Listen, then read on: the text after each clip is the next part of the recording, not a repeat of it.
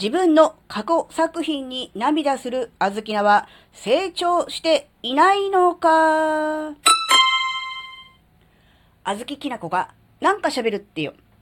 この番組は子供の頃から周りとの違いに違和感を持っていたあずきなが自分の生きづらさを解消するために日々考えていることをシェアする番組です。こんにちは、あずきなです。えっとね、最近、えー、ノートの記事でもね、えー、書いたんですけど、なんかずっとね、あのまあ、バイオリンが忙しいだの、あなんだの言いながら、え、記事をね、更新してなかったんですよ。で、ここに来て、え、ノートとか、あとトップビューですね。で、記事をね、ちょっとね、更新して、改めて、うん、なんか、文字書く、うん、文章書くって楽しいなって、改めてですけど、思ってて、あ、もっと書いていかなきゃダメだなって、圧倒的にあの、書く量が、足りてないんだなって、うん、っていうふうに思ったので、まあ、ちょっとしっかりやっていかなきゃな、なんてことをね、考えてるんですけど、で、やっぱりね、あの、自分でね、記事を書いてなかった時とかでも、あの、過去の自分の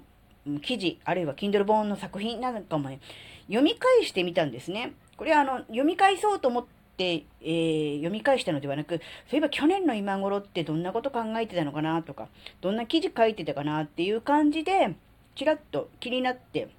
読んでみたんですね。で、昔の、それこそ去年どころじゃなく、その前の、だいぶ前のものとかも見たんですけど、あのー、すごくね、今の小豆のにね、刺さる、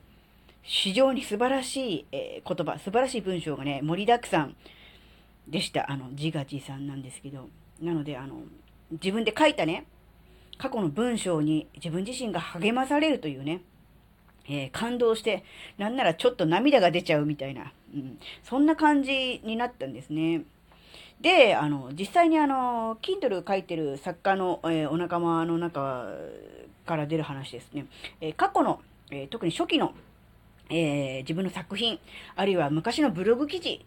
などの文章を読むと、あまりのね、文章の、う稚拙さ、まあ、要するに下手だなっていうことで、もう恥ずかしいと。うん、なんなら読めないよ、恥ずかしくてって。そういうね、えー、意見、考え方、ちらほら聞くんですけれども、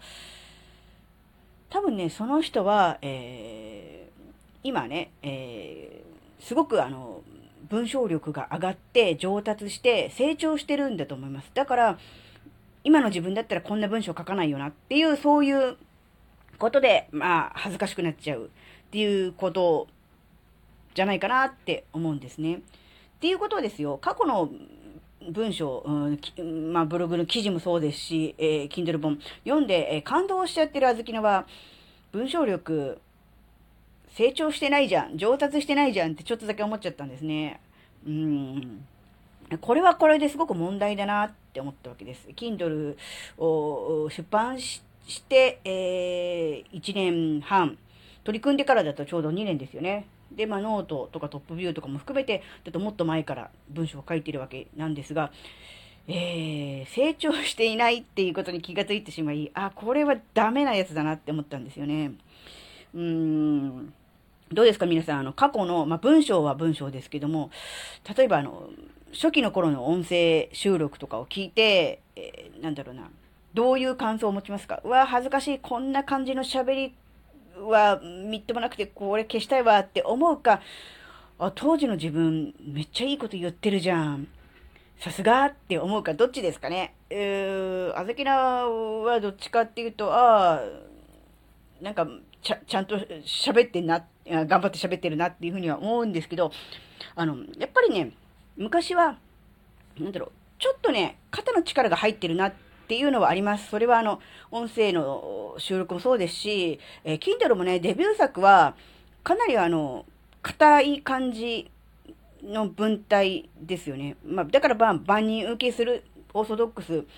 て言われればそうなのかもしれませんが、あれはそういう文体を狙ったのではなく、ただ単に肩に力が、にすごく、ものすごく入っていて、なんだろう、いい意味でのリラックス、力の抜けがない感じだな、という感じはします。だから、それこそ、なんだろう、3冊目と比べてもらえばわかると思うんですが、同じように、うん、なんだろう、うん、な、こうな、なんていうの、うん、書いていても、ちょっと、なんだろうな、文体とか語尾みたいなところに、こう、柔らかさみたいなのがね、うん、ね、3冊目はちょっとあるかなと思うんですけど、1冊目は本当にあの、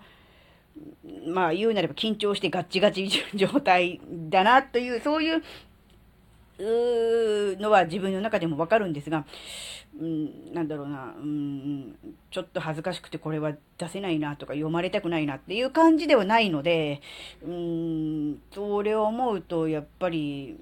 成長してない、上達してないんだろうなっていうふうにちょっと思ったんですね。うん、だからね、あの、ま、最初に言った通りね、あの、圧倒的にね、あの文章を書く量が、え、足りてないんだと思うんですよね。だから、こう、上達してない、うん、っていうのがあると思うんで、まあ、どんなものでもいいから書いたら出すっていうと、ちょっとそれは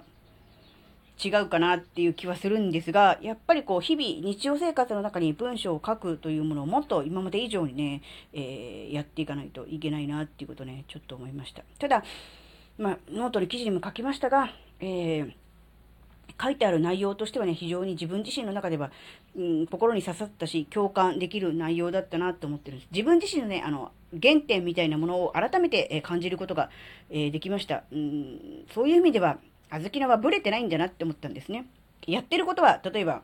文章を書くことからちょっと音声配信に行ったりとかですね、一時期ね、あの、インスタグラムの方も手を出してね、こう、図解みたいなものを手出したりとかもしたり、いろんなね、